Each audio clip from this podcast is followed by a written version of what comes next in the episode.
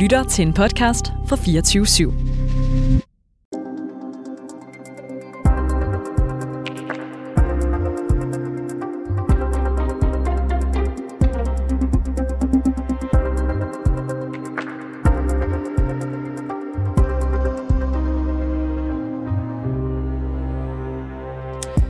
Velkommen ind for i øh, studiet her hos øh, reporterne, som sædvanlig øh, ja, mig i studiet, Cecilie Lange. Og jeg hedder Alexander Vils Lorentzen, og i dag skal vi se nærmere på, om koncerndirektøren i Berlingske Media, Anders Krab Johansen, egentlig har brudt loven. Mm. Det er der noget, der tyder på i forbindelse med den undersøgelse, han har fået lavet af øh, Public Affairs-byrået Ulobby, der skulle kortlægge, øh, hvordan øh, ansatte og løst tilknyttede her i huset egentlig forholder sig i MeToo-debatten. Ja. Nu bliver der i hvert fald rettet en skarp kritik af flere folk, der ved noget om datalovgivning. Det dykker vi ned i senere her på morgenen. Mm. Og det bliver en øh, morgen, som øh, jo også måske, Alexander, står en lille smule i, i øh, kriminalitetens øh, tegn. Øh, folk, som er på kant øh, med loven, fordi i dag der går også en af de største øh, overgrebssager, voldtægtssager i gang øh, i, i retten. Vi taler med døgnrapporten senere på morgenen for at finde ud af, hvad den her sag egentlig drejer sig om. Og så skal vi dykke ned i en øh, sag, der har fyldt rigtig, rigtig meget i mange år, nemlig sagen om dansk danskeren Niels Holk, der står til øh, potentielt på et eller andet tidspunkt at blive udvist til afsoning i Indien. Han er, øh, øh, jeg ved faktisk ikke, om han er øh, dømt, eller om han er mistænkt eller sigtet for, øh, for terror. Det ved jeg faktisk ikke øh, umiddelbart. Men øh, Indien vil i hvert fald gerne have ham udleveret til afsoning mm. øh, i hjemlandet. Vi prøver at dykke ned i den sag. Det gør vi jo selvfølgelig, fordi Modi er på besøg i Danmark. Den indiske i, premierminister. Den indiske premierminister, han ja. besøger øh, Mette Frederiksen. Det er nogle af de historier, øh, vi har på vej i øh, reporterne her øh, til morgen. Mm. Øh, Øhm, USA's højesteret har i den her uge åbenbart stemt for at droppe en øh, næsten 50 år gammel højesteretsafgørelse, som garanterer amerikanske kvinders ret til at få en abort i landet. Det fortæller det politiske medie Politico, som i øh, artiklen altså deler en lækket klæde om højesterettens beslutning. Øh, med os på en øh, telefon fra Nashville, Tennessee, har vi nu 24-7's korrespondent i USA, nemlig øh, Anne Alling. Øh, god aften til dig, Anne Alling. Jeg tror ikke, Anna Alling er på. Det virker mærkeligt. Hun er ikke på endnu. Øh, vi prøver at se, om vi ikke kan få hul igennem til øh, Anne Alling øh, hurtigst øh, muligt. Hvad er klokken egentlig i Nashville, Tennessee nu? Ja, nu skal det, du lige det, hjælpe mig. Ja, men det er det. Nu, jamen, det, er også, det er også tidligt her, ikke? Nashville til. Ja, det er sent i Nashville. Det må ja, være cirka midnat, ikke? Det kan være, hun er faldet i søvn. Nej, jeg tror det gør hun ikke. Men altså, man ved jo aldrig. Og det jeg faktisk ved, det er, at lige præcis når det handler om abortlovgivning, øh, det er jo noget, som fylder enormt meget på sociale medier. Øh, lige nu, der øh, florerer rigtig mange memes om, at hov, det var da sjovt, hvordan USA lige pludselig er hoppet i en tidsmaskine og rykket 49 år tilbage i, i tiden. Ikke? Øhm, og jeg ved, at det er noget, Anne Alling, som rent faktisk har beskæftiget sig en del med, selvfølgelig, øh, abortlovgivning i USA. Godmorgen, Anne Alling. Godmorgen. Øh, Anne Alling, først og fremmest, hvad betyder det, at højesteretten øh, fjerner beskyttelsen af retten til abort, som, som vi ser det nu, at der åbenbart er flertal for? Det betyder, hvis den her, det her altså endelig bliver vedtaget, så betyder det, at det ikke længere vil være en del af den amerikanske forfatning eller den amerikanske grundlov at have ret til, øh, til at få en abort, ligesom det altså har været siden 1973. Øh, vi har set de sidste år, hvordan øh, mange delstater har forsøgt at få abortforbud øh, igennem, eller nogle ret hårde restriktioner igennem, altså på delstatsniveau.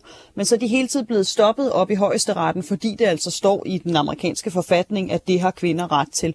Og det er altså det, der kan blive lavet om på. Så det betyder ikke, at abort fra den ene dag til den anden vil blive sådan ulovligt i hele USA, men det betyder altså, at det vil være op til hver enkelt delstat at lave deres egne regler for, hvornår og hvis overhovedet man øh, vil få en øh, abort. Og det kommer altså til at betyde, at der kan blive meget, meget stor forskel på, hvilken delstat man bor i, hvilken ret man har, at det er forbudt i en delstat og lovligt i den anden. Og nu taler hele verden jo øh, om det her, måske på lidt spøjs baggrund, altså en lækket klade om højesterettens øh, øh, beslutning eller forløbig afstemning på det her område. Øh, men nu har vi informationen, så jeg får også lyst til at spørge, om det her det kommer som en øh, overraskelse for amerikanerne. Altså både ja og nej, vil jeg sige. Altså det her det har været under opsejling længe. Øh, der har været de her mange forsøg for forskellige delstater om at få et forbud. Lige nu er der faktisk et direkte forbud nede i Texas, som højesteret ikke havde fået stoppet endnu. Øh, så på den måde så er der noget, der har været ligesom på vej længe, blevet gennemført, også lidt nogle steder. Og så har der jo været de her udskiftninger af øh, højesterets dommer. Den seneste, øh, Amy Coney Barrett, som nogen måske kan huske, som blev indsat som, øh, som højesteretsdommer for nylig, efter at Ruth Bader Ginsburg hun døde. Øh, en højesteretsdommer, Amy Coney Barrett, som hælder langt mere til, til højre, mere konservativ end Ruth Bader Ginsburg var. Øh, det samme for Kavanaugh, da han blev indsat. Så man har ligesom, øh, højesteret er rykket mod højre, har man sagt, og derfor har mange øh, abortforkæmpere virkelig frygtet det her længe, og har hele tiden sagt, at det er det her, de frygtede ville ske, altså at højesteret nu ser ud til at være nået frem til denne her beslutning. Øhm, så på den måde har de frygtet det, men samtidig kommer det som en enorm mavepuster, at højesteret altså allerede nu ser ud til at være nået til den her beslutning. Og samtidig er det vigtigt at huske, at de mange, mange millioner amerikanere, som er imod abort, men de har ønsket det her længe, øh, har set det også komme og er meget, meget begejstrede for den her beslutning. Mm. Øh, for snart et år siden, da højesteretten øh, først valgte at påbegynde arbejdet med den her sag, det er jo den, som hedder øh, Roe øh, versus øh, Wade, der, øh, der talte du med hende, der hedder Beth Weil, som du også lige er inde på øh, nu her for organisationen The Abortion Fund, øh, og dengang så fik hun en... Øh, øh, en abort var hun så sent øh, hen i sin øh, graviditet, at det var øh, ulovligt at få en abort i sin hjemstat. I stedet så måtte hun så rejse mere end øh, 1000 km og øh, ja, betale 100.000 kroner for at få den her abort øh, et andet sted i, i, i landet. Skal vi lige prøve at høre et, øh, et klip fra det? The hospital let me know that I was not 16 weeks pregnant, but actually 26 weeks pregnant.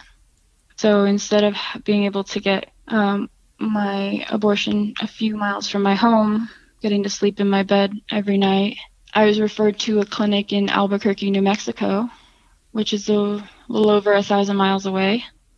Ja, altså en kvinde her, som har rejst øh, 1000 kilometer og har betalt rigtig, rigtig mange penge, altså cirka 100.000 kroner for at få en abort et helt andet sted øh, i landet. Anne Alling, hvad fortæller Beth øh, Wiles historie om kvinders øh, adgang til abort i, øh, i USA? Det her det er jo et af skrækscenariet for rigtig mange amerikanske kvinder lige nu. Altså, at der kommer til at være den her kæmpe store forskel på, øh, hvilken form for, hvornår man kan få en abort i, i, øh, ud fra hvilken delstat man bor i. Øh, for eksempel, der er sådan et kort lige nu, som, som viser, at man regner med, at 26 delstater, de vil indføre, hvis ikke et direkte forbud, så meget tæt på et forbud, hvis Roe øh, afskaffes. Og det betyder for eksempel, hvis man bor i Alabama, som ligger hernede syd for, hvor jeg bor, så skal man rejse mindst to delstater væk for at nå til en delstat, hvor abort vil være lovligt. Øh, det er både langt, det tager lang tid, det koster rigtig mange penge, øh, penge som, som det er jo ikke alle, der, der har overhovedet mulighed for at tage fri fra arbejde, for eksempel for at rejse så langt. Plus at hvis der er 26 delstater, hvor det er forbudt at få en abort, jamen så kan man hurtigt forestille sig, hvor travlt abortklinikker i de delstater, der, hvor abort er lovligt, de vil have. Så det kan blive rigtig svært også overhovedet at få en tid på en abortklinik. Så det gør altså, at rigtig mange kvinder de kommer til at stå i en situation, hvor de skal, altså det bliver et kæmpe, kæmpe projekt at få en abort. Det bliver en stor økonomisk udfordring, og det gør, at der er mange øh, abortforkæmper og også mange læger, øh, og altså abortlæger, som lige nu virkelig frygter, at der er mange kvinder, der kommer til at ville tage sagen i egen hånd. Man taler om de her altså baggårdsaborter, back, øh, back alleys, som de bliver kaldt, altså at, at kvinder simpelthen vil prøve at gøre det selv, fordi at det er for svært, for dyrt, øh, for uoverskueligt at komme til en klinik, og det kan jo altså blive direkte livsfarligt for mm. kvinder. Hvad har reaktionerne været øh, på den her øh, nyhed, Anne Alling, i USA, mere bredt funderet, fordi det er jo noget, som også har fyldt en del i USA øh, over, over de seneste år, kvinders øh, rettigheder øh, og retten til selv at, at vælge, hvad der skal ske med ens egen øh, krop og livmor ikke mindst. Hvad har reaktionerne været på det her i USA? Allerede mandag aften, da det her dokument det blev lækket, der var der hundredvis af mennesker, som var samlet ude foran øh, højesteret i D.C. Og, og protesterede mod det her øh, som, som de tit har gjort, når der er kommet altså beslutninger, som for eksempel nede i, i andre delstater, der har, der har taget, de har indført de her forbud. Så der har også været demonstrationer i løbet af går. De fortsætter, øh, ikke bare i D.C., men, men landet rundt. Øhm, rigtig mange øh, demokratiske politikere har været ude. Elizabeth Warren øh, var foran øh, højesteret også og var i den grad rasende.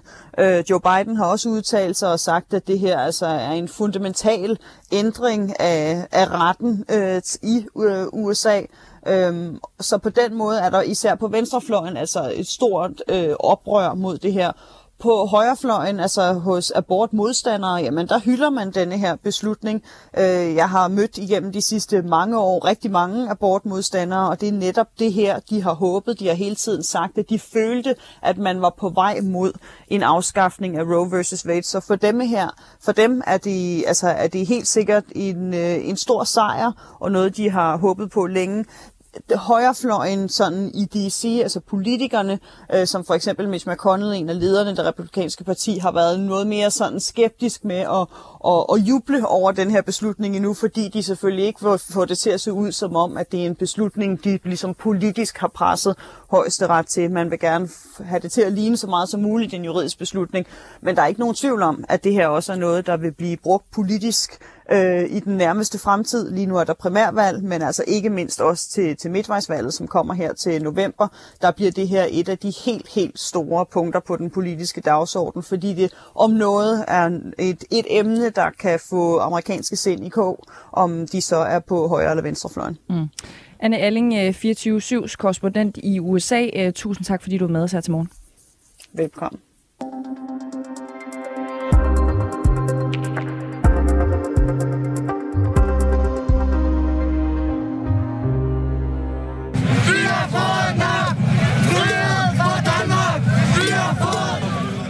Det her det er lyden fra en Men in Black demonstration den 23. januar sidste år. Det var der, hvor der blev hængt en mannequin-dukke, der forestillede statsminister Mette Frederiksen op i en lygtepæl. På maven af dukken hang et skilt, hvor der stod, hun må og skal aflives med store bogstaver. Og ja, så blev der altså sat ild til dukken. Ordene på skiltet henviste til regeringens indgreb mod minkavlerne. Tre mænd på nu 31, 33 og 35 år blev efterfølgende varetægtsfængslet i sagen. De var sigtet for de alvorlige straffelovsparagrafer 113 og 115, der handler om statskup. Men hvem anmeldte egentlig dukkesagen dengang? Politiet vil ikke oplyse det, og derfor er spekulationerne også startet. Har der været lagt pres på politiet fra statsministeriet eller politiets efterretningstjeneste? Det spørgsmål øh, spøgte ved retten på Frederiksberg tirsdag, hvor første retsmøde i sagen fandt sted. Og du var til stede, Katrine Forlager Stokbro. Godmorgen. Godmorgen. Du er reporter på krimimagasinet Døgnrapporten her på 24-7. Flere spekulerer over, hvem der kan stå bag anmeldelsen af den afbrændte Mette Frederiksen-dukke. Øhm, der blev også nævnt et navn i retten i går. Hvem? Jamen, der var jo mange fra pressen, der var mødt op, og øh, en af årsagerne er jo, at der bliver spekuleret i, hvorvidt at øh, Barbara Bertelsen er en del af det her, og hendes navn blev også nævnt to gange inde i retten. Øh, ja, så hendes navn blev nævnt. Jeg prøver at beskrive, i hvilken sammenhæng var det Barbara Bertelsens navn ligesom kom op? Øhm, der blev talt om, hvor den her anmeldelse kommer fra. Og spørgsmålet er, som forsvaren sagde, om det var fru Jensen på gaden, om det var politiet, om det var statsministeren, der havde set det selv og synes, det var ubehageligt, eller om det var departementet. Og øh, her ligger implicit Barbara Bertelsen. Og øh, til sidst slut på, øh, på øh, i selve sagen, eller i retten, der blev der også nævnt fra anklageren, at han synes, det var totalt irrelevant, hvorvidt at det var Barbara Bertelsen, så der nævnte han navnet direkte. Og øh, Katrine Forlager, øh, prøv lige at sætte nogle ord på, hvor øh, underligt det her egentlig er. Fordi grunden til, at vi tager sagen op her i, i programmet, er jo også, at vi er jo sådan set vant til, at hvis øh, man behandler en, en sag, som handler om kriminalitet, og, og på et eller andet tidspunkt, så får man at vide, hvem har anmeldt det her. Det plejer i hvert fald at være information, som er tilgængelig over for advokater for eksempel. Men det kan vi altså ikke få at vide i den her sag. Øh, hvorfor ikke? Øh, det er jo netop det, der er spørgsmålet.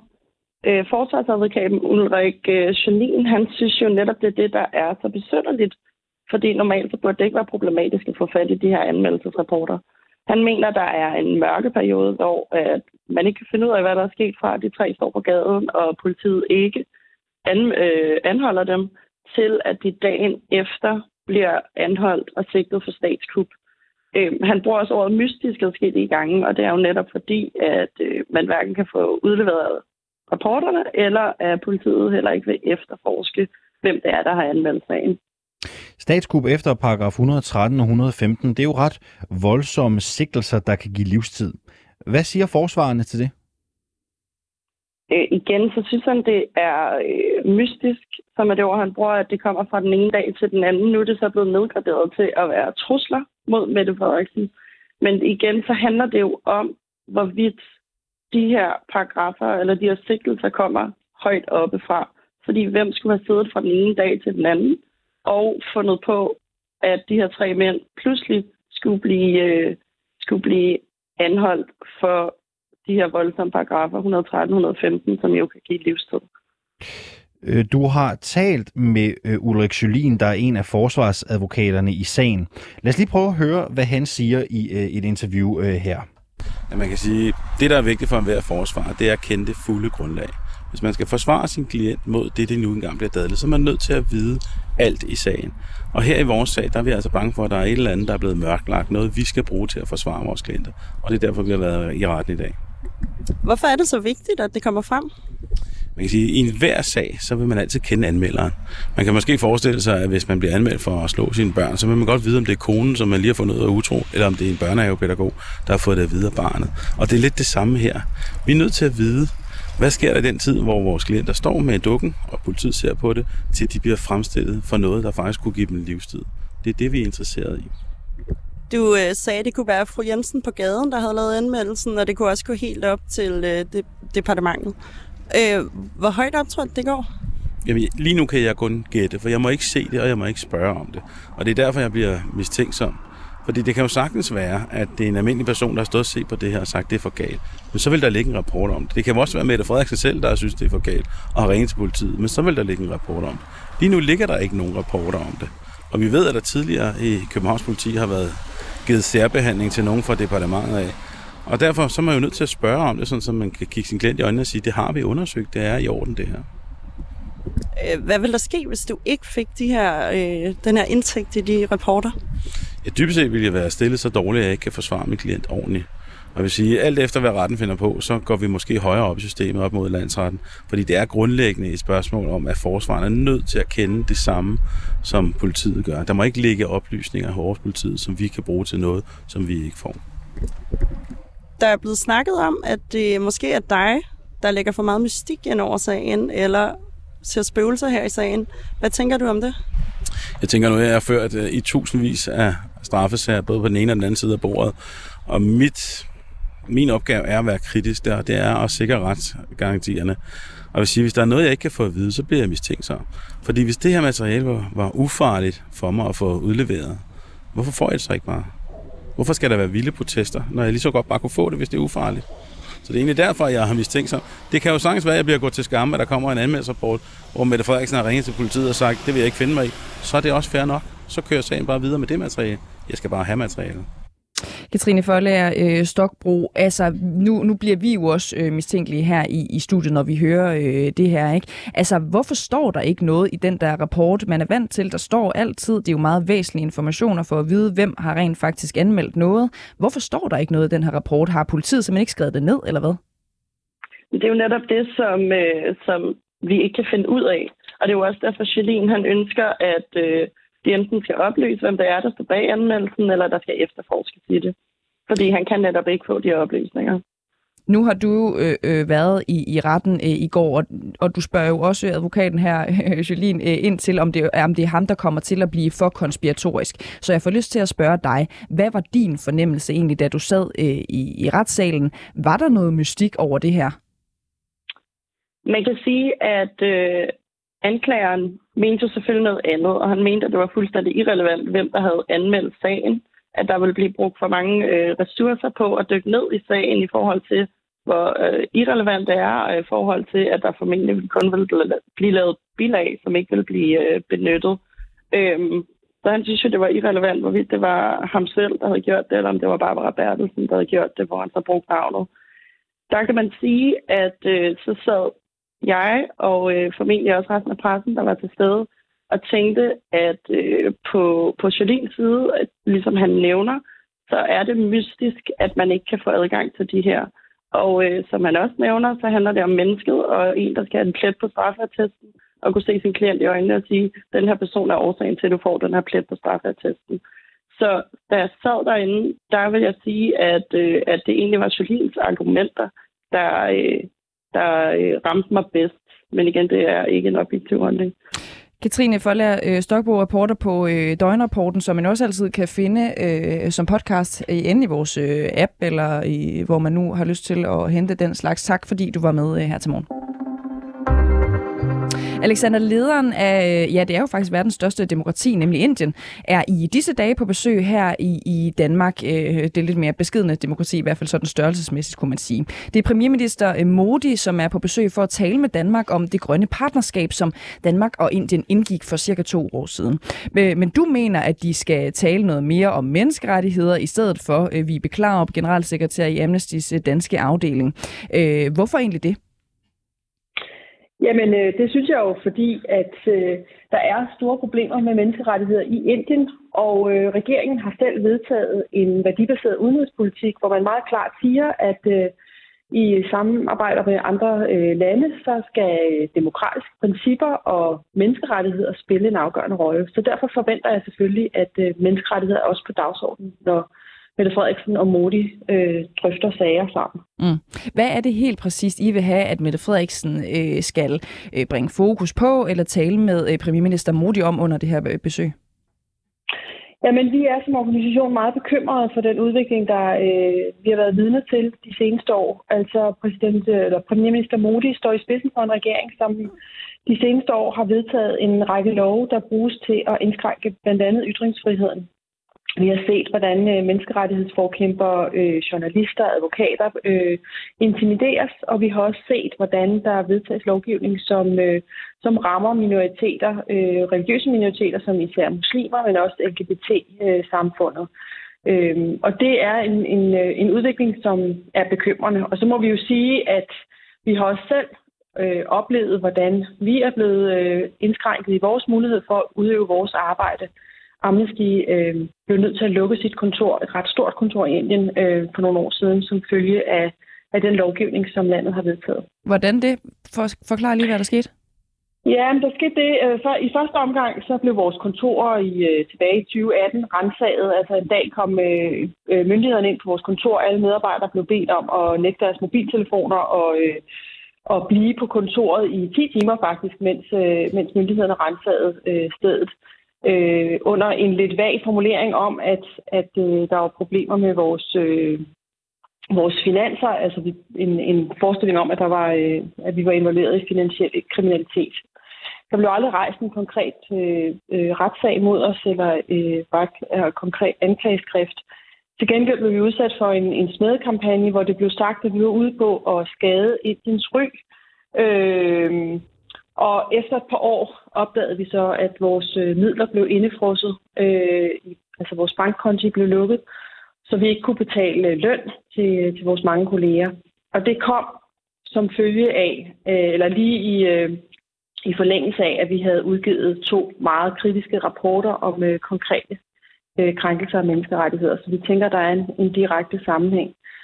Øh, ja, så øh, vi havde en, en, øh, en, øh, en rapport, der, øh, der dokumenterede, at politiet havde været medansvarlig for vold mod øh, muslimer, og, øh, og en rapport om øh, vilkårlige tilbageholdelse og begrænsninger af, af ytringsfriheden i Kashmir, øh, hvor, øh, hvor der har været øh, undtagelsestilstand og også øh, brug af tortur. Det havde vi dokumenteret, og umiddelbart derefter så, øh, så lukkede øh, vores bankkonti.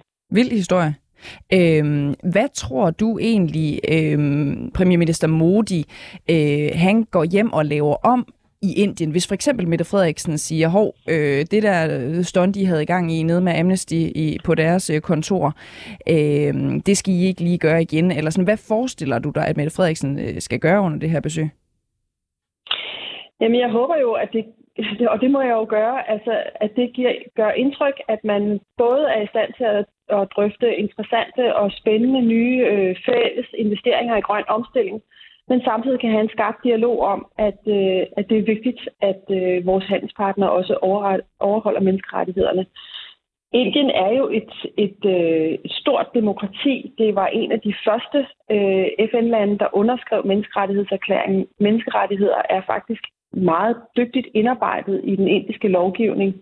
Det var en indisk øh, kvinde, øh, øh, kvindelige menneskerettighedsforkæmper, der fik lov til at være med til at skrive menneskerettighedserklæringen. Det var en meget lille gruppe, der gjorde det. Det var en inder blandt det.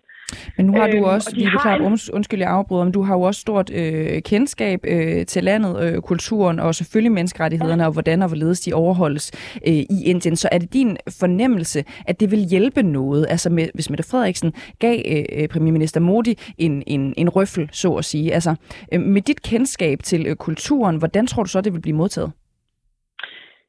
Det jeg prøver at sige, det er bare, Indien har en stærk kultur for ytringsfrihed, civilsamfund, sociale bevægelser, forankret i menneskerettighederne. De har selv haft et opgør med kolonimagterne og ved, hvordan, øh, hvilken betydning det har at kunne have en stærk folkelig bevægelse. Og det er jo den, vi prøver at tale til øh, og minde Modi om, om man så må sige, øh, at, øh, at øh, de kommer fra et sted, hvor de faktisk på et tidspunkt var meget stærke på menneskerettigheder og, og, og havde et stærkt øh, cirkulært øh, demokrati øh, mm. bevidsthed. Og vi, jeg må håbe, at, øh, at, øh, at øh, Mette Frederiksen taler ind i det, for det er i hvert fald bekymrende, synes jeg, øh, den udvikling, vi ser, og vi synes ikke, det er i orden, at, øh, at menneskerettighederne er presses i Indien, som vi ser det gør.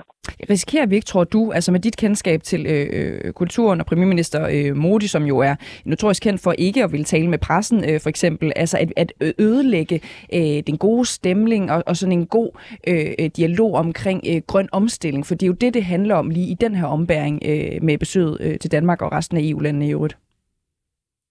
Jo, jeg er helt sikker på, at det er besværligt, og det sagde udenrigsminister Jeppe Kofod egentlig også selv, da han fremlagde den værdibaserede øh, udenrigspolitik. Han sagde, at det er bøvlet, men det er det rigtige at gøre. Så det er egentlig bare det, vi fastholder. Det er det rigtige at gøre, at når vi indgår interessante og vigtige samarbejdsaftaler, så skal menneskerettigheder og demokrati også være en del af drøftelsen, og det er det, vi forsøger at holde regeringen op på nu. Vibe Klaup, generalsekretær i Amnestys øh, danske afdeling. Tusind tak, fordi du var med os her til morgen. Selv tak.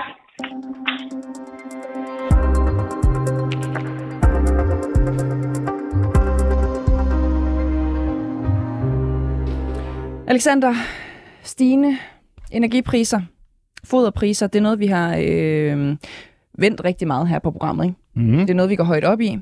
Øh, spiser du ofte kylling? Nej. Det, den er ikke, ikke så meget. Nej, det er mere specielt. svin. Ja, og oksekød. Oksekød, ja. ja. Mest. Øhm, hvis jeg går ikke så meget op i det der med klimaet, jo. Gør du ikke det? Nej, jeg er ligeglad. Nå, okay. Ja. Er det rigtigt? Ja, jeg går ikke op i det. Nå, okay. Jeg synes, jeg er sådan en, som egentlig ofte vælger kylling øh, til, fordi jeg hører, det? det er mere, ja, ja, fordi Nå. jeg hørt, at det er mere øh, klimavenligt. Jeg spiser også bare mindre kød. Det er sundt også jo. Det er jo kylling. Det, Sundere. Det tror jeg, det tror jeg også rigtigt. Ja. Der er, det er ikke så høj fedtprocent heller, sådan, så det er jo øh, dejligt lyst og mere kød. Øhm, men hvis man er sådan en, hvor det står på kylling øh, ofte øh, derhjemme, så kan det være, at man lige skal i gang med at enten øge madbudgettet og måske finde andre øh, løsninger. Ikke? Fordi nu rammer... Øh, det bliver også dyrere nu. Det gør det ah. i den grad. Vi kan se det allerede i Storbritannien, som har begyndt øh, at, at mærke de her stigende priser. Det er Daily Mail, som nu beretter om, at både fastfood-kæden øh, KFC og også dem, der hedder Nando's, som primært jo sælger øh, kylling, de har allerede hævet deres priser øh, markant. Så nu er det kyllingsegmentet. Ikke? Nu er det de frelste ja. øh, kyllingeelskere, øh, som, som det her går hårdt KFC ud over. KFC er jo dyrt i forvejen. Det er det. Det er ekstremt dyrt. Det er det. Ikke? Og ved du, altså, vi tænkte bare lidt over, hvem det her det rammer allerhårdest. Ikke? Altså mm. kyllingelskerne. Ja. Ved du, hvem det er? Øh, nej, ikke, jeg kan ikke nævne en, hvis du sådan tænker konkret. Det er bodybuilderne.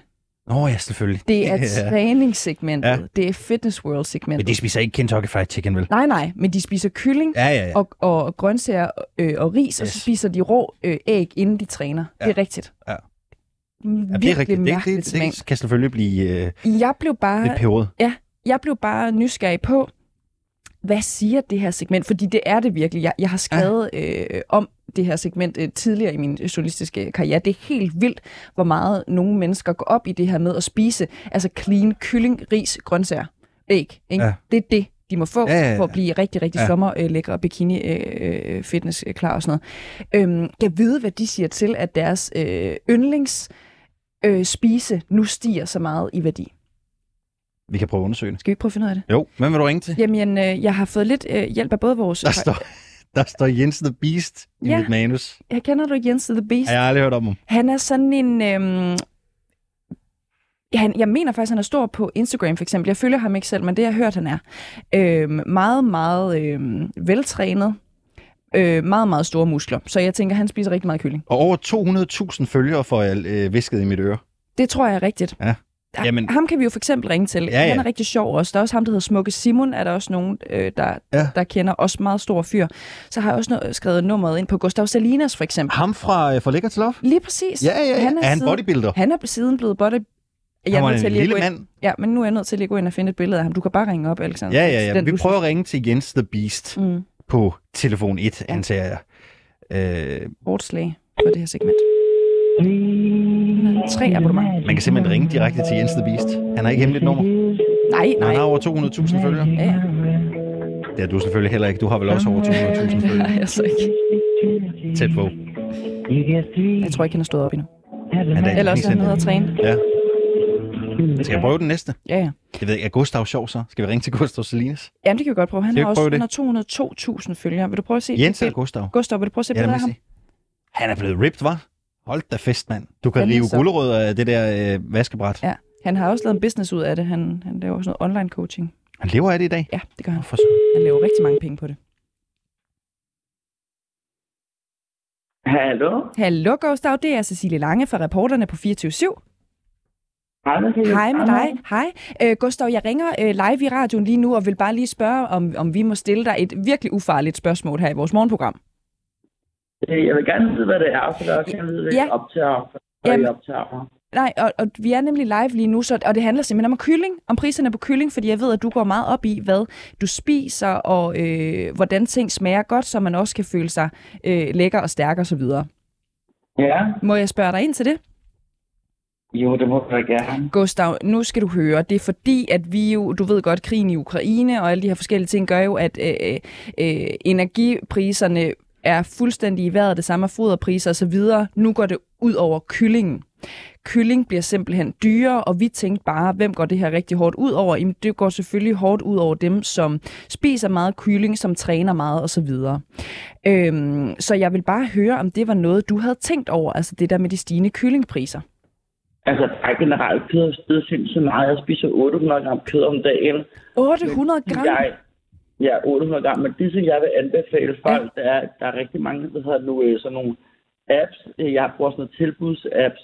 Øh, Og der kan du altid finde ud af, hvor der, har, hvor der det billigste kød er. Øh, Og for eksempel kan man faktisk få rigtig, rigtig billigt kød i Lidl. Øh, Nå. Der køber jeg tit kød, faktisk. Så jeg tror bare, det handler om at, at gå på tilbudsjagt. Øhm, ja, det gør, det, det, det gør jeg meget. Og så køber jeg bare rigtig store portioner, og så fryser jeg det faktisk bare ned.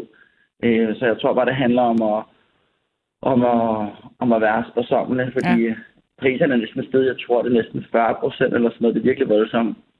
Kan du godt mærke, at øh, kyllingen er blevet dyrere, når du går ned i Lidl også, eller, eller hjælper det lidt Ja, på... bare, generelt, bare generelt alle de ting, som, som, som, som jeg spiser, det er meget sådan proteinindhold. Altså både Mm. skyren er stedet, mælken er stedet, kyllingen er stedet, oksekød er stedet. Altså, også. alt er jo bare stedeagtigt, ikke? Ja. Så det er, lidt, det, er lidt, det er lidt voldsomt, fordi en ting det er jo sådan, hvis det stiger sådan 5 procent, men det er jo sådan 30 procent ting, de er steget efterhånden, ikke? Øh, så, Den så, der app, øh, så- så- Gustav, ikke? Hvad hedder det? Øh, hvad er det for en? Fordi den app, bliver jeg lidt interesseret i, hvad det er for en app, hvor man kan der er, finde øh, faktisk, tilbud. der, er, der, er faktisk, der er faktisk rigtig, rigtig mange apps Nå. øh, inde på...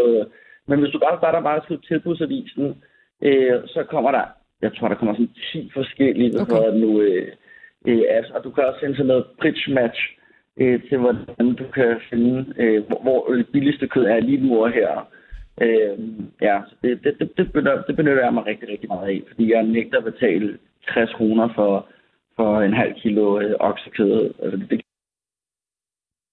Gustav Salinas, øh, Jo. tusind tak, fordi vi måtte øh, ringe til dig her øh, til morgen. Det er fandme public service. Altså, Ja, det er sådan noget Så rene er man- for pengene i radioen, ikke? Jamen lige Ja. præcis til alle dem, som skal være øh, bodybuilder og, og bikini klar her til, øh, til sommer, så er det bare ind og finde prismatch-aviser, ikke? En af Danmarks historiens største voldtægtssager begynder ved retten i de her dage. En 29-årig huligan sidder på anklagebænken, tiltalt for 1300 seksuelle overgreb siden 2013. Flere af dem mod drengebørn. Godmorgen, Michelle Færk. Godmorgen. Du er vært og reporter på krimimagasinet Døgnrapporten her på 24 Og så har du været i retten i går og skal det igen i dag for at følge den her sag. Manden er tiltalt i 47 forskellige forhold mod i alt 15 personer. En enkelt kvinde, mens resten er mænd og unge drenge, nogle af dem mindreårige. Allerførst, øh, kan du give nogle konkrete eksempler på, hvad det er for nogle forhold, den her mand er tiltalt for? Ja, det kan jeg godt. Altså, jeg står med en del af anklageskriftet her, og tænker, at jeg lige kan læse lidt op af en af forholdene. Øhm, ved tiden øh, fra 2015 til oktober 2018, altså tre år, og på ny fra september 2019 til januar 2021 i forskellige tilfælde på adresserne som jeg ikke behøver at nævne, dels ved vold eller trussel om vold, dels ved underliggende trussel om, om vold at have tvunget til analt samleje og andet seksuelt forhold ved samleje end samleje, i det tiltalte den første gang tildelte den forurettede flere lussinger og forbød ham om at forlade stedet, hvorefter tiltalte slikket øh, forurettet i anus og på forurettets penis. Herefter tvang til anal samleje, i det tiltalte fastholdt og førte sin penis op i anus. Der er mere til det. Ja, bare kom med det. Ja. Øh, uagtet at forurettet sagde, at tiltalte skulle stoppe, og at det gjorde ondt, hvorefter tiltalte i perioden ikke under en til to gange om ugen yderligere tvang til analt samleje og en videre tvang forurettet til at tåle, at tiltalte suttede på forurettets penis, i det tiltalte ved flere lejligheder for inden udsatte forurettet for vold, og uagtet at forurettet også her flere gange sagde, at han ikke havde lyst. Øh, der er jo en del jurasprog i sådan et anklageskrift, men det du siger er, at der har blandt andet at tale om forhold, hvor øh, den tiltalte har tiltvunget sig til analsex. Ja, og det her er et, Oversex også jo. Ja, og det her det er et øh, gennemgående tema gennem alle øh, tiltalepunkterne, altså de her 47 forhold. Hvad er det værste? Der står i det anklageskrift. Det, det kan godt være, at jeg tager dig lidt... Øh, hvad Nå, det? det er okay, Alexander. Øh, der er blandt andet på et tidspunkt, hvor øh, han har tiltvunget sig øh, samleje, hvor øh, penisstrengen på den forurettede springer, og uh. at øh, det bløder voldsomt. Okay. Det er øh, meget øh, malerisk. Er der tale om øh, øh, mindreårige i de her tilfælde? Ved vi det? Ja, det er der. Altså i går øh, nævnte anklageren, at der var øh, i hvert fald tre øh, under øh, 15 år, altså tre drenge, der har været øh, forurettet i sagen. Hvad er det vigtigste, der kom ud af retssagen, som jo blev indledt i går? Jamen altså, der var flere øh, vigtige punkter, synes jeg. Øh, men altså, der kom frem, at øh, den tiltalte har været øh, mentalt undersøgt. Det er helt normalt i den her slags øh, grove øh, sager. Men det, der kom frem i hans øh, mentalundersøgelse, var øh, måske øh, mere sådan opsigtsvækkende. Det handlede blandt andet om, at han havde øh, dysfunktionel personlighed. Han led af psykopatiske og narcissistiske træk. Han havde ikke nogen øh, empati for offrene. Han havde øh, sådan... Øh, hvad hedder sådan noget, øh, svært ved at styre sin øh, impulsivitet og så videre. Øh, vi ved, at har tale om en huligan, men hvad er hans relation til de her forurettede drenge? Ja, altså i går der handlede øh, hele øh, anklageren sådan spørgsmål, altså alle anklagerens spørgsmål til den tiltalte om det her huliganmiljø. Og det gør det, fordi at øh, man mener, at det er her... Øh, den tiltalte har mødt de her øh, forurettede. Altså, de har alle sammen øh, været en del af det her fodboldfan-huligan-miljø på forskellige måder. Den tiltalte øh, har blandt andet startet noget, der hedder øh, øh, D op, som står for Brøndbys Hårde Drenge, og en anden øh, klub, som hedder BHY, som er Brøndbys øh, Hårde Yngre. Og øh, det er blandt andet i de her grupperinger, at den tiltalte har mødt øh, de forurettede. Og det, der så, øh, det, det handlede om i går, det var, har han en ledende rolle, altså har han haft en eller anden magtposition over de her forurettede. Det mener han ikke selv, han har. Og, og hvad, hvad, er der noget, der tyder på, at han har haft det? Ved vi det på nuværende tidspunkt? Ja, altså der kom øh, tre lydklip og en øh, video frem som bevismateriale i går, og øh, jeg kan nævne, at øh, for eksempel i et af lydklippene, der bliver der øh, sagt, nu skal jeg bare lige finde det, sådan at jeg citerer helt korrekt, men det er i hvert fald noget med at udøve vold og øh, Øh, opfordrer andre til at smadre. Det er fra en øh, chat, som den her BHG, øh, BHD-gruppe har på Telegram, altså den her krypterede øh, chat-tjeneste. Han siger blandt andet, det er aftalen, at hvis I ser ham, så skal vi fucking tage ham, så kører vi ned og motorsmadrer ham. Øh, det er gennemgående i de her øh, lydklip. Der er en video, hvor han er ekstremt aggressiv, svedende, hvor han også opfordrer andre øh, til at tage ud og øh, ja, øh, tæve nogen. Det her øh, trækker jo på en eller anden måde tråde til noget, man måske kender fra rockermiljøet. Ikke? Altså hvor der er nogen, som gerne vil vinde nogle andres respekt, og på en eller anden måde så ligesom skal udføre nogle mm-hmm. bestemte ting. Det kommer man jo lidt til at tænke på. Ja, og det er jo heller ikke huliganmiljøet øh, under, altså omkring Brøndby øh, IF. Fodboldklubben er heller ikke øh, fjern fra rockermiljøet. Det kom også frem i retten i går, også fra den tiltalte selv, at de har relationer til banditters og en øh, gruppe, der hedder Mexigang.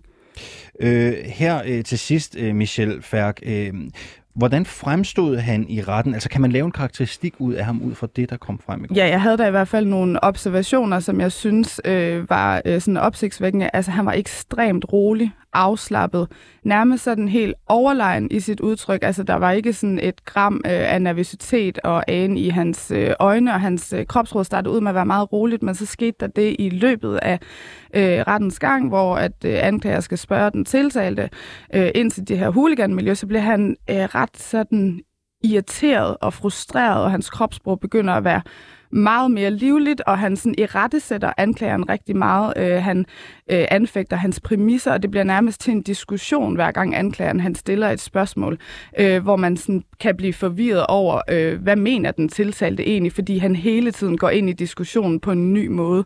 Og det synes jeg var opsigtsvækkende, fordi det er jo nogle grove øh, forhold, det er meget alvorligt, man skulle tænke, han måske var øh, mere ydmyg. Vi øh, følger selvfølgelig op på sagen. Det gør I også i døgnrapporten. Du skal i retten igen i dag. Michelle Færk, øh, tak fordi du kom her til morgen. Tak selv. Journalist og vært på døgnrapporten på 24 /7. Berlingske Medias administrerende direktør Anders Krab Johansen har angiveligt brudt persondataloven i forbindelse med, at han har hyret et firma til at undersøge medarbejdere og andre mediepersoners ageren på sociale medier. Det vurderer lektor i digital forvaltning ved Københavns Universitet, Hanne Marie Motsfeldt til øh, 24-7. Det er vores kollegaer på 24-7-programmet øh, Babylon, som har interviewet Hanne Marie Motsfeldt, der også er ekspert i databeskyttelse, og hun forklarer i det interview, I skal høre lige om lidt, hvorfor der kan være tale om et lovbrud i den her sag? Øh, man kan sige, det allerførste, man skal gøre, det første bud, som GDPR kommer med, det er, at man skal leve op til artikel 24 øh, om øh, ansvarlighed, og det vil sige, at man skal simpelthen starte med at lave en compliance-vurdering, før de overhovedet begynder at indsamle de her personoplysninger. Så skal de gå ind og vurdere, jamen, hvordan kan vi overholde reglerne øh, i øh, GDPR. Og der er jeg selvfølgelig lidt forundret over den her sag, fordi der er i hvert fald nogle af de regler, som de skulle være gået igennem i den her compliance-vurdering, Og jeg sådan tænker, jeg, jeg kan ikke se det. Det kan godt være, at den ligger der, og det kan også godt være, øh, at, at den giver svar på de spørgsmål, jeg har. Men umiddelbart så vil jeg sige, at altså, de helt grundlæggende bud i GDPR, de ligger i artikel 5 der skal man fastlægge et formål med, at man vil indsamle og analysere de her data. Og det skal man faktisk gøre ret klart og tydeligt, utvetydigt. Øh, og det formål skal også være savligt i sammenhængen. Og øh, der kan jeg godt være i tvivl om, hvad var egentlig formålet øh, med det, øh, som de lavede her. Har det helt gjort klart. Må man efter persondatareglerne kortlægge og analysere folks adfærd på sociale medier, herunder på åbne profiler, uden at de har givet samtykke? Det kommer an på, hvad det er for et formål, du har, øh, og det kommer an på, øh, om du lever op øh, til de øvrige regler øh, i GDPR. Og her er det så, du spørger mig om samtykke, og der er mit svar nej. Fordi det næste, som de skulle have haft tjekket, det var, om de havde det, man kalder et behandlingsgrundlag. Der skal man ned og opfylde en af betingelserne i artikel 6. Det her, det lader til for mig øh, at være noget, der foregår i et ansættelsesforhold, i hvert fald noget af det, der bliver indsamlet, og der er samtykke bare ikke et egnet behandlingsgrundlag. Så kan man sige, at der er en masse andre behandlingsgrundlag i artikel 6, men når jeg løber dem igennem, så tænker jeg, kontraktsforhold, mm, nej, retlig forpligtelse, vitale interesser, altså vi har jo ikke nogen, der ligger bløder på gaden her, øh, samfundsinteresse, det vil være lidt bredt at strække den helt derud. Offentlig myndighedsudøvelse er det i hvert fald heller ikke. Og så lander jeg faktisk ned i den sidste mulighed, som er interesseafvejningen.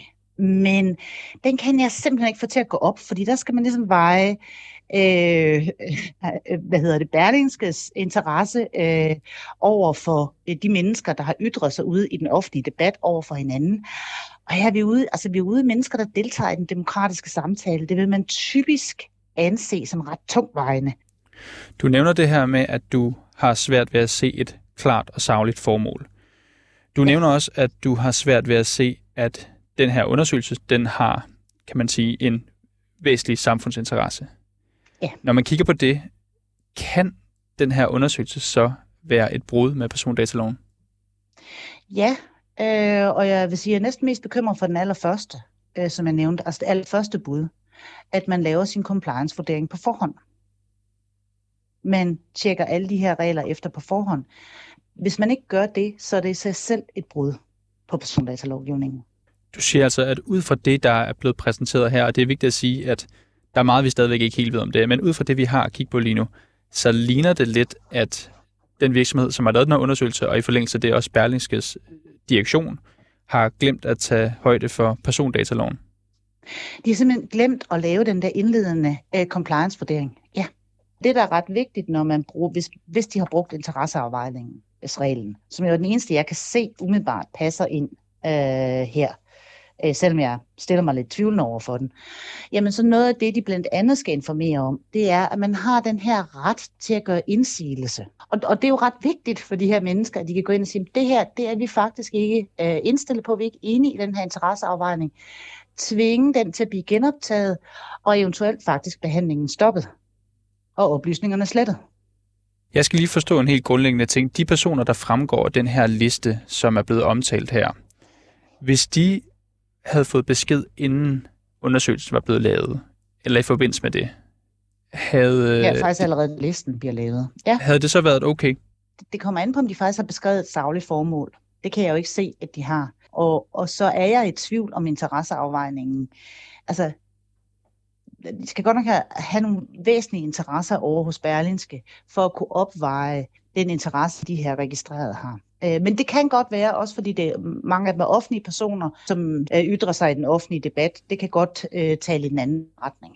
Øh, så, så jeg kan ikke udelukke, at interesseafvejningsreglen har fundet anvendelse. Når du ser det her, så ligner det for dig simpelthen, at de ikke har sat sig ned inden da og kigget på, hvad er det egentlig, vi skal overholde her? Øh, ja, altså det, det er mit bedste bud, fordi jeg synes, der er så mange underlige øh, elementer her. Øh, så, så mit bedste bud er, at, at det har de simpelthen ikke overvejet, og det kunne måske også stemme meget godt øh, med, at vi er inde i en branche, som normalt ikke er, altså som i hvert fald i mange andre sammenhænge ikke er omfattet af de her regler. Så det er ikke nogen procedurer, man har på plads i organisationerne. Det, der foruroliger mig lidt, det er, at de har haft et konsulentfirma indover. De burde have de procedurer på plads. Så man tænker, før man indsamler. Hvad tænker du om, at øh, de måske ikke øh, har haft de her procedurer på plads?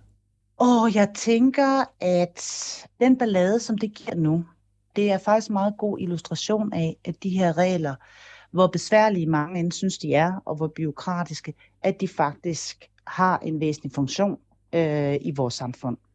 Nemlig at man tænker over, hvordan man egentlig går ind og får påvirket både de enkelte, men også den måde, som altså, det her, de her regler er også med til at beskytte os i forhold til, at vi kan deltage i det frie demokratiske liv. Øhm, det er også en del af, af formålet med de her regler. Så jeg synes egentlig, det er et godt eksempel øhm, på, at de ikke er så meningsløse, som mange øh, måske tænker, at de er. Og egentlig mellem siger, at de er. Og så til allersidst. Altså, Så lød det altså fra øh, Hanne Marie Motsfeldt her til vores kollega Niels Frederik Dybdal, Rikkers fra kulturprogrammet øh, Babylon. Og vi har her på reporterne naturligvis forsøgt at få et interview med Anders, øh, Anders Krabbe Johansen. Det er ikke lykkes. I denne uge har reporterne kunne fortælle, hvordan Aarhus Universitetshospital og Regionshospitalet i Viborg har amputeret ben på patienter, der kunne være undgået. Det er op til 92 amputationer om året, som Region Midtjylland nu vurderer kunne være undgået. Godmorgen, Lisbeth Korsholm. Godmorgen. Du er 72 år og fik i 2018 amputeret højre ben på Regionshospitalet Viborg. Du venter lige nu på et brev om erstatningsmuligheder fra Region Midt, men du har tænkt dig at søge erstatning, uanset om du får et brev eller ej. Hvorfor det? Om jeg har tænkt mig at søge erstatning? Ja, det har du, kan jeg forstå. Øh, uanset om du får et brev eller ej. Hvorfor det? Ja, men det, det på et eller andet sted, så er det jo, så er det jo du, jeg får ikke mit ben igen. Vel? Nej. Jeg får jo ikke det...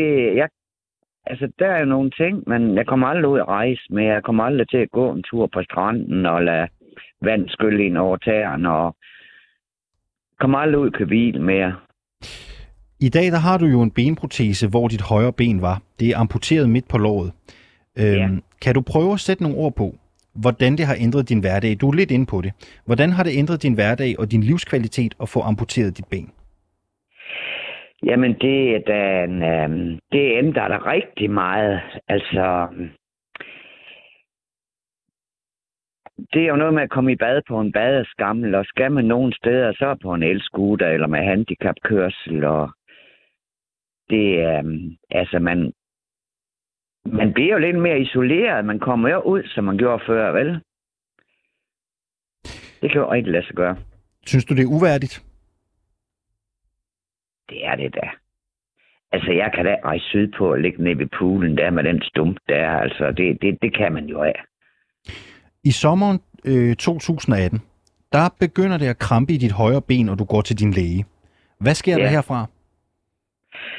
Jamen, så øhm, kommer jeg ind på Røntgen Holstebro og får, og får undersø- øh, jeg får scannet mit ben og bliver derfor sendt videre til Viborg. Hvor de så øhm, øh, ikke mener, at jeg kan få en ballonudvidelse, som jeg nok egentlig troede, det var det, jeg skulle have. Der skulle skiftes nogle år. Øhm, og det mislykkedes så. På de prøvede to gange. Der er jo en ballonudvidelse på tale, som du nævner.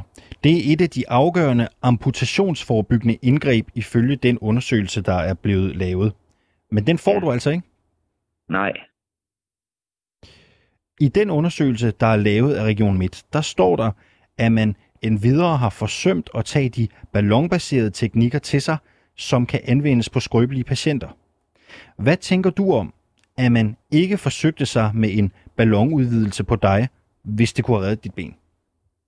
Jamen, jeg synes, et eller andet sted, så, så er det jo lidt mærkeligt, men ikke har prøvet det først, fordi det er jo så stort indgreb. Men øhm,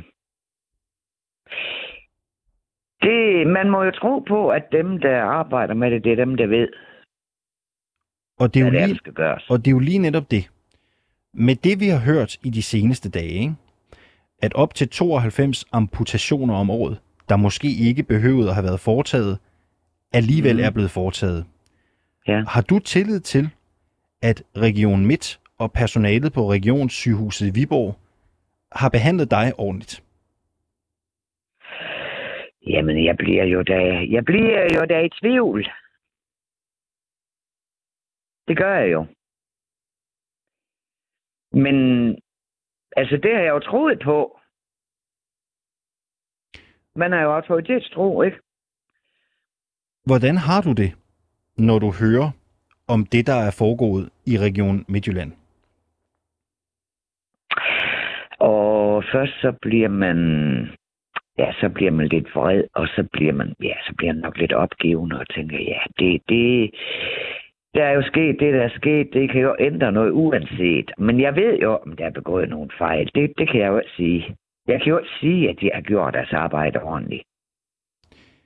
Lige nu der kan man høre sundhedsminister Magnus Heunicke sige, at det er helt uacceptabelt, og Ole Thomsen, der er koncerndirektør i Region Midt, han kalder det et forfærdeligt svigt i sundhedsvæsenet.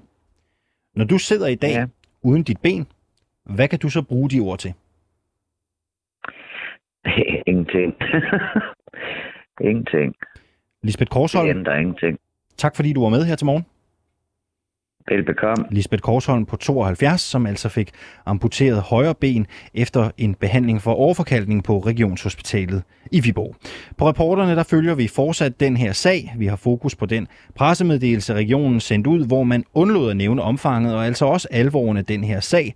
Og så kigger vi stadig nærmere på, hvornår de første advarselslamper begyndte at blinke i forhold til amputationer i Viborg og Aarhus.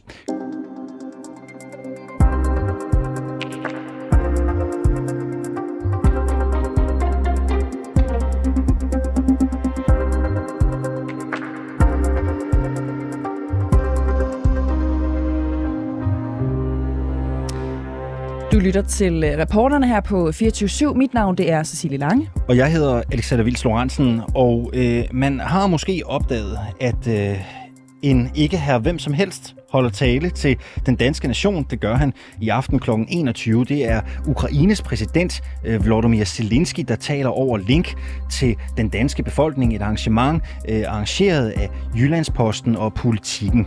Spørgsmålet er jo så, om det er ordentlig journalistik, når et af landets største mediehuse, det fine JP Politikens Hus, giver mere eller mindre ukritisk i hvert fald uredigeret taletid til kun en af en tilspidset konfliktsparter.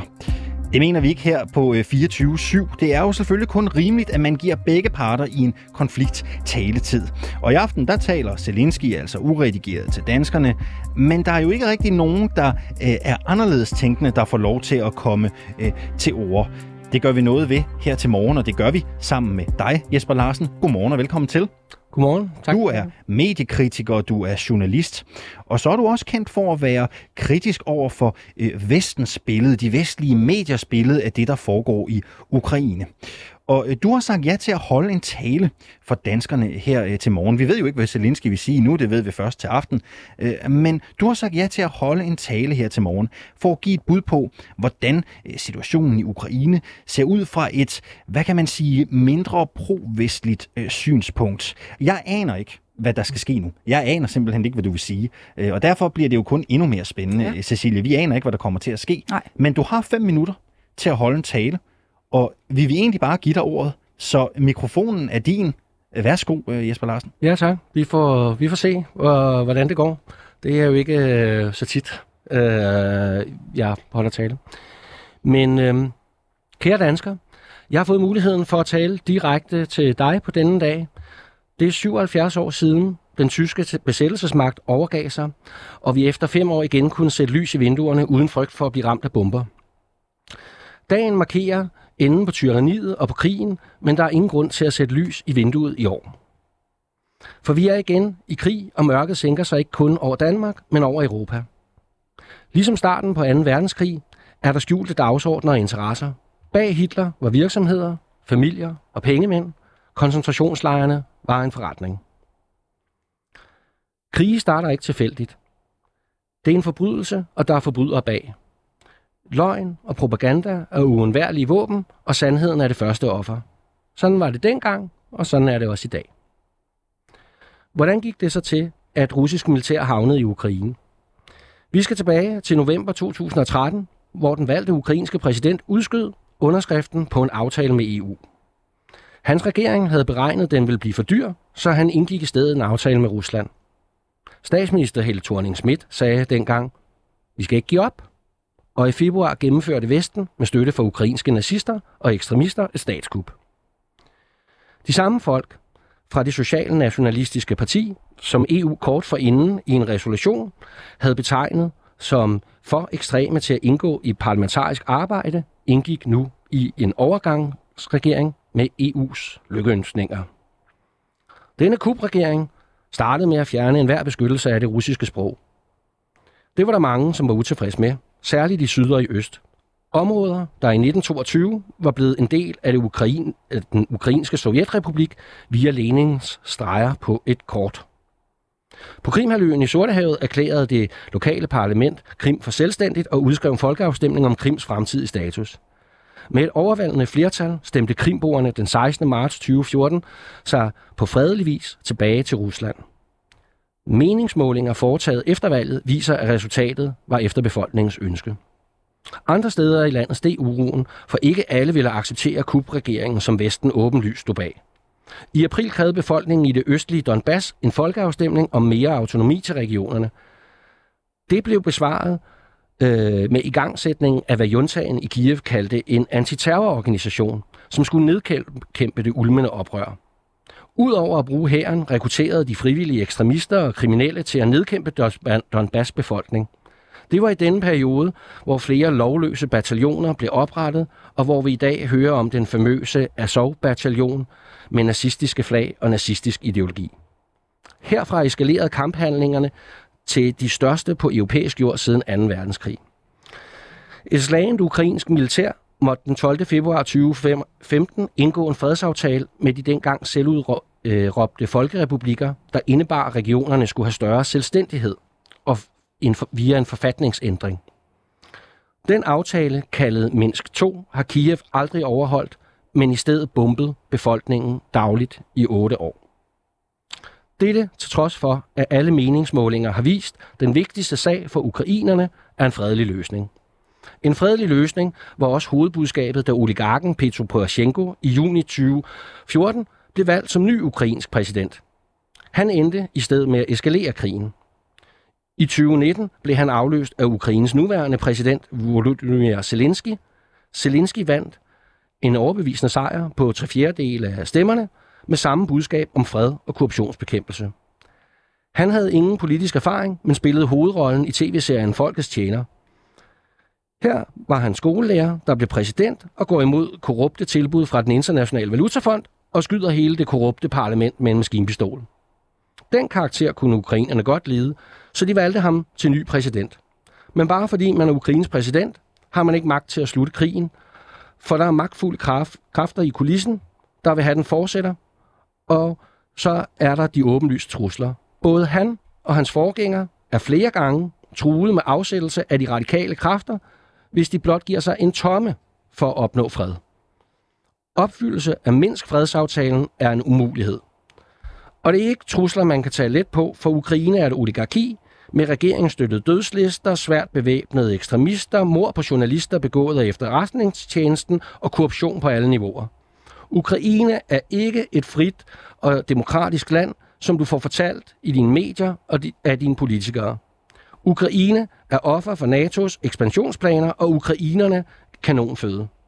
Da Rusland ikke kunne få vitale sikkerhedsgarantier øh, og et endegyldigt angreb på folkerepublikkerne var nært forestående, valgte Ruslands præ- præsident Vladimir Putin som sidste udvej at intervenere. Her er vi så nu i en situation, der var forudsagt og kunne være undgået. Men ligesom ukrainerne lever vi i løgnens imperium, hvor korruption og kriminalitet er fuldstændig integreret i medier og magthaverne på bekostning af befolkningen. Fake News, Jyllandsposten og Politiken har i dag, på årsdagen for Danmarks befrielse, arrangeret en optræden med skuespilleren Zelensky i rollen som Ukraines præsident. Det er et show, der skal underholde og forstærke din opbakning til endnu mere krig. Med en fortælling om den snarlige ukrainske sejr på slagmarken. Zelensky vil bede om flere penge, EU-medlemskab og måske flere våben. Det eneste, der er garanteret er, at flere vil dø. Også danskere. Han har ikke magt til at lave fred, for lige som den danske regering er han styret af kræfter udefra, der kræver eskalering. Ingen almindelige ukrainer, russere eller danskere ønsker krig, som altid rammer os selv. Det eneste vinder er de magtfulde kræfter i kulissen, der kontrollerer information og magtapparatet. De har ingen respekt for menneskeliv og vil fortsætte til de stoppes. Fred er ikke noget, der sker af sig selv, men kræver, at du handler og siger nej til krig, så sig nej til de medier, der promoverer det, som Jyllandsposten og Politiken. Sig nej til alle, der vil hjælpe Ukraine med mere krig. Sig nej til en EU her den 1. juni, for du ved godt, at den til enhver tid siddende regering altid vil gå i krig. Og sig nej til tyranni i Danmark og tænde lys igen, når vi er der er et øh, frit land. For det har vi ikke været siden 11. marts 2020. Hold da op. Jesper Larsen, øh, her til sidst tiden løber. Hvad er det vigtigste, danskerne skal tage med sig fra din tale? Ganske kort. Oh, altså lige nu, så skal de, så skal de simpelthen bare sige uh, nej. Uh, de skal sige nej til det hele. De skal sige nej til det, de får at vide i, uh, i, i pressen, fordi det, det der kommer jo ikke til at stoppe af sig selv. Um... Jesper Larsen, mediekritiker, journalist. Tak, fordi du vil komme og holde din tale her til morgen. Selv tak. Hvis man har lyst til at høre øh, et andet take. Det er jo det vigtige ved det her. Ikke? Det Hvis man har den anden side af sagen, så kan man lytte til Zelenskis taler, så fik I så bud på øh, den pro-russiske, kunne man sige, øh, indstilling til Det er øh, krig. 21, øh, Zelensky taler. Så kan man jo høre de to taler, og Præcis. så kan man jo vurdere, hvor man selv står. Jesper Larsen, tusind tak, fordi Sådan, du var med. det er journalistik. Ja, til morgen.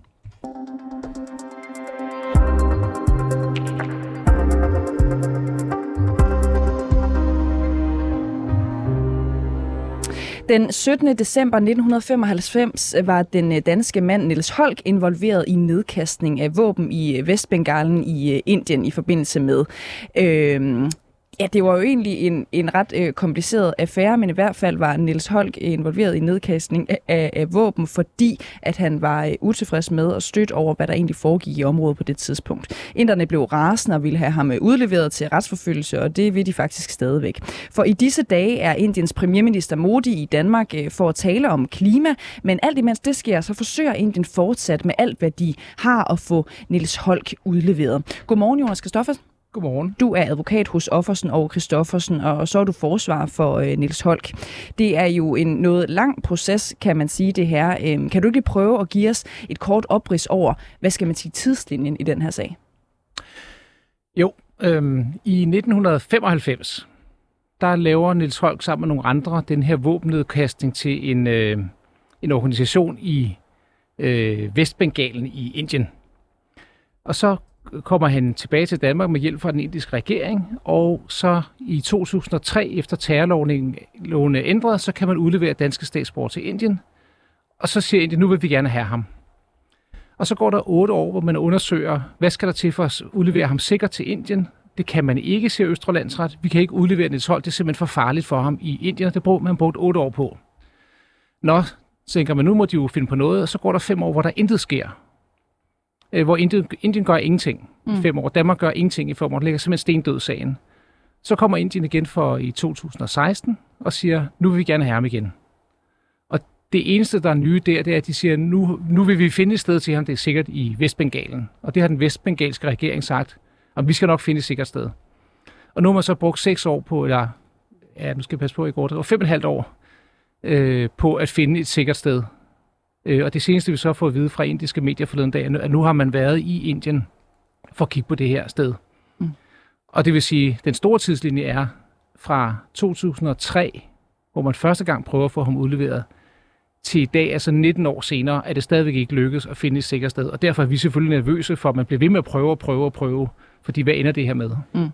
I øh, juni, øh, juni hedder det 2011, der afsagde Østre Landsret kendelse om, at Holk ikke skulle øh, udleveres til Indien. Det førte til øh, diplomatiske spændinger, kan man måske godt øh, kalde det. I august 2011, der varslede Indien en fastfrysning af samarbejdet med øh, Danmark, og den danske ambassadør i Indien anslog, øh, nu sker der lige noget i mit manus her, det skal jeg beklage, at øh, dansk-indiske øh, samhandel ville gå glip af en forventet stigning på adskillige milliarder. Øh, nu er de her diplomatiske spændinger til Sydlandet helt væk. Hvad er det øh, så, der har fået Indien til at bløde op? Ja, det må man, det ved jeg jo ikke. Øh, men, men det ser ud til, at man mellem Danmark og Indien er blevet enige om, at de skal køre i såkaldt juridisk spor. Altså man sagt, det er ikke noget, vi skal diskutere politisk. Det må ikke ødelægge vores politiske relationer. Det her skal være en, en juridisk afgørelse. Så jeg, jeg tror, det er det, man ligesom har sagt, nu, nu må det ud for, for politik. Mm. Øh, når jeg ser på det, så synes jeg stadigvæk, at det er svært at frigøre det her fra politik, øh, fordi Rigsadvokaten jo fra dansk side bliver ved nu her på, på efter fem og halvt år blive ved med at arbejde med inderne for at finde den her øh, løsning, selvom man jo i fem og halvt år har kunne sige hver dag, vi kan ikke udlevere ham, det er simpelthen for, for usikkert. Så bliver man ved at prøve igen og igen og igen med at finde ud af, hvad, hvad skal der egentlig til? Mm. Hvad skal der egentlig til? Jamen, der skal det til, at man, øh, at man, at man kan overbevise danske domstole om, at øh, det nu efter hvor mange 20 års øh, forsøg, der indgår, at sige, nu er vi sikre på, at, at Niels Holk ikke lider, lider overlast. Og dør der, han, hvis han ryger til Indien? Ja, det er, jo, det er jo frygten, at han enten dør, eller han bliver, han bliver udsat for alvorlig, øh, alvorlig overlast. Øh, det, der er problemet, er, at der er jo rigtig mange, der har interesse i Niels Holk, og det er derfor, de er så vilde med at få ham. Mm. Og det handler blandt andet om øh, den måde, han slap ud af Indien. Fordi det, han øh, gjorde, det var, at han, de faktisk mellemlandede Indien på vej hjem. De var, det der den der våbennedkastning, så kommer de til Thailand, og så flyver de tilbage gennem indisk luftrum og lander i Indien. Og der bliver de andre seks anholdt, og de får livstidsstraffe i Indien. Niels Holk han bliver hjulpet ud af Indien af, af den indiske regering. Nå. Øhm, og det er der rigtig mange, der er nysgerrige på at finde ud af, hvad var det egentlig, der skete øh, fra indisk side. Og det er blandt andet derfor, han er, er bange for at sige, hvad, hvad vil de gøre ved mig? Hvad, hvad betyder det? Ja. Du siger, at, at, at der er mange, der er nysgerrige på at finde ud af, hvad det egentlig var, der skete fra indisk side. Altså, hvad, hvad er det, Holk frygter? Hvad, hvad, hvad, hvem er det, der er interesseret i ham? Ja, det er, jo, det er jo blandt andet det, vi, øh, øh vi øh, det, det vil jeg helst ikke sige alt for meget om nu, fordi det er blandt andet noget, noget af det, vi, vi går og, og, og, og kigger i selv og finder ud af, hvordan kan vi dokumentere de forhold, der er dem, der har interesse i ham. Men man kan bare konstatere, at den her nationalistiske regering er fuldstændig besat af at få udleveret øh, Niels Holk, og der er store politiske interesser i Niels Holts øh, liv og person i Indien den dag i dag. Det her det er ikke bare en eller anden vaneforbryder, man har sagt, om ham skal vi lige have, fordi vi skal have regnskab. Det, det er et større regnskab, man skal gøre op. Øh, og der er mange interesser på spil. Øh, og og, og det, det er noget, vi finder, prøver at, at arbejde med. Hvad, hvad er det så for nogle ting, der er, og hvad skal vi i virkeligheden også slå på? Øh, og det kan være lidt svært også, mig når jeg taler, taler lidt udenom her, så det er også fordi, øh, jeg ved en del om, hvad der foregår i forhandlingerne mellem Danmark og Indien, fordi det får jeg agtindsigt i løbende, eller indsigt i løbende. Mm. Men de oplysninger må jeg ikke dele med nogen, heller ikke Niels Holk. Og det gør det selvfølgelig også lidt svært for mig faktisk at hjælpe Niels Holk. Fordi jeg kan ikke sige til ham, prøv at høre, vi skal til at undersøge det og det og det. Øhm, og du må svare øh, så godt det vi kan, når vi er øh, med på, at det selvfølgelig ikke er alle detaljer, du kan gå ind i. Og jeg ved heller ikke, om du er den rigtige spørg- at spørge, men jeg har lyst til at spørge alligevel. Hvorfor betyder den her sag så meget for øh, indiske myndigheder, den indiske øh, regering? Altså, hvad er det, der er på spil? Det er jo mange år siden, det skete der. Det er blandt andet det her med, at, at hele den... Skal vi, vi skal lige spole tilbage. Det, der sker øh, tilbage i 95, er, at Niels Holk han arbejder med sådan udviklingsprojekter med at, øh, det man kalder empowerment, altså styrke de lokale samfund, lave grøn, grøn omstilling af bedre civilsamfund og sådan noget. Det slår man, altså det er jo længe før den grønne omstilling bliver, bliver moderne, der laver man de her typer projekter. Øh, på grund af den politiske situation i det område, så sidder den stalinistiske delstatsregering, de har jo, det er jo en federation Indien, de her delstater, de laver voldsom overgreb på civilbefolkningen. Øh, og det er han modstander af. Mm. De vil gerne bevæbne den lokale gruppe til at, be, til at kunne forsvare sig selv. Og det vil den indiske regering gerne hjælpe dem til. Blandt andet fordi man øh, er imod den her delstatsregering. Så der er nogle interne politiske spændinger i Indien der i midten af 90'erne, som hele den her sag øh, spiller ind i. Og det er blandt andet efterløberne af de, af de politiske begivenheder, der var i Indien der i midten af 90'erne, som stadigvæk lever øh, i indisk øh, politik, og som gør, at inderne er helt besatte med at få fingrene i Nesholk. Mm. Og du var lidt inde på det øh, tidligere, men når en sag som den her bliver genoptaget på en eller anden måde gang på gang, og vi ser det jo aktuelt igen øh, nu, hvor premierminister Modi er øh, i landet, øh, er det så en juridisk beslutning, eller er det også blevet en politisk beslutning, at vi bliver ved med at, øh, om ikke andet, blade som om, at det her stadigvæk er øh, aktuelt? Altså, det er en juridisk beslutning i den forstand, at Rigsadvokaten øh, skal lave en objektiv undersøgelse øh, af sagen, og så skal han lave en indstilling til domstolen, om man kan udlevere ham eller ej. Og så ender det med at blive en, en juridisk beslutning af uafhængige danske domstole.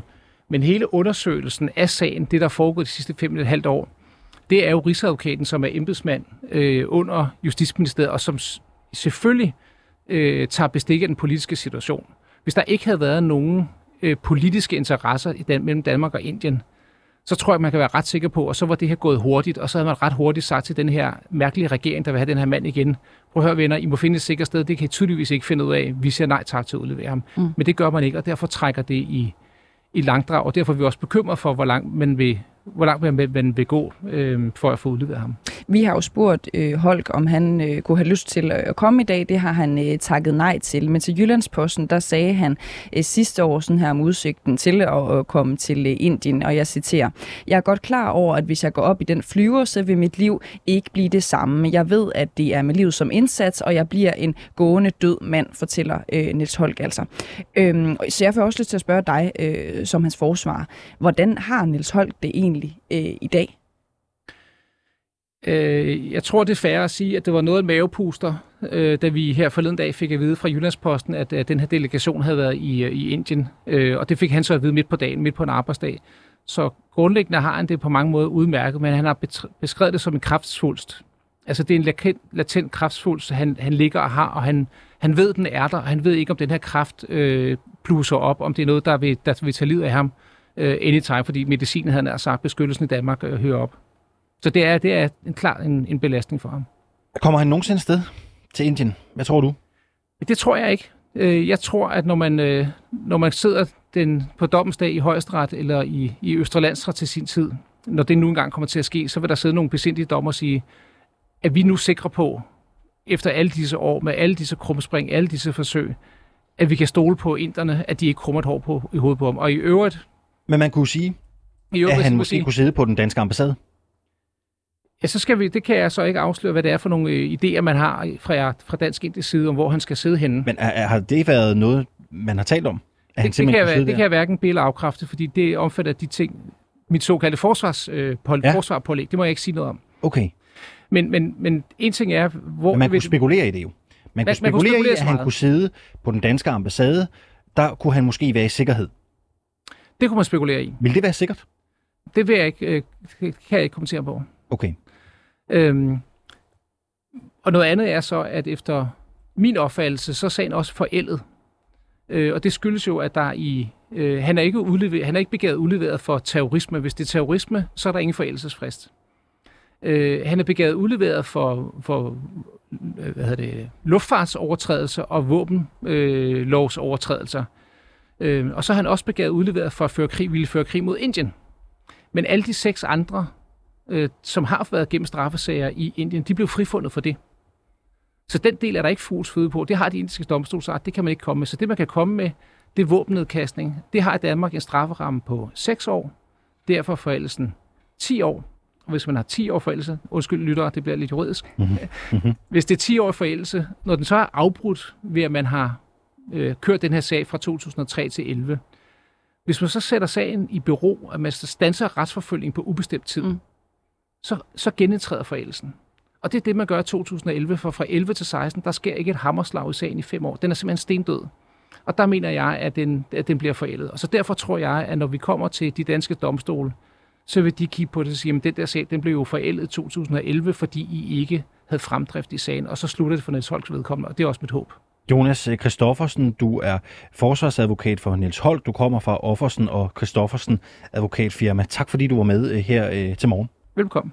Og så øh, skal jeg også lige sige, at tidligere i udsendelsen, der omtalte vi en retssag, der tirsdag begyndte i retten i Glostrup. Det drejer sig om en række voldtægtssager i huliganmiljøet, hvor en 29-årig mand, der har været en del af huligangruppen Brøndbys Hårde Drenge, er tiltalt i sagen.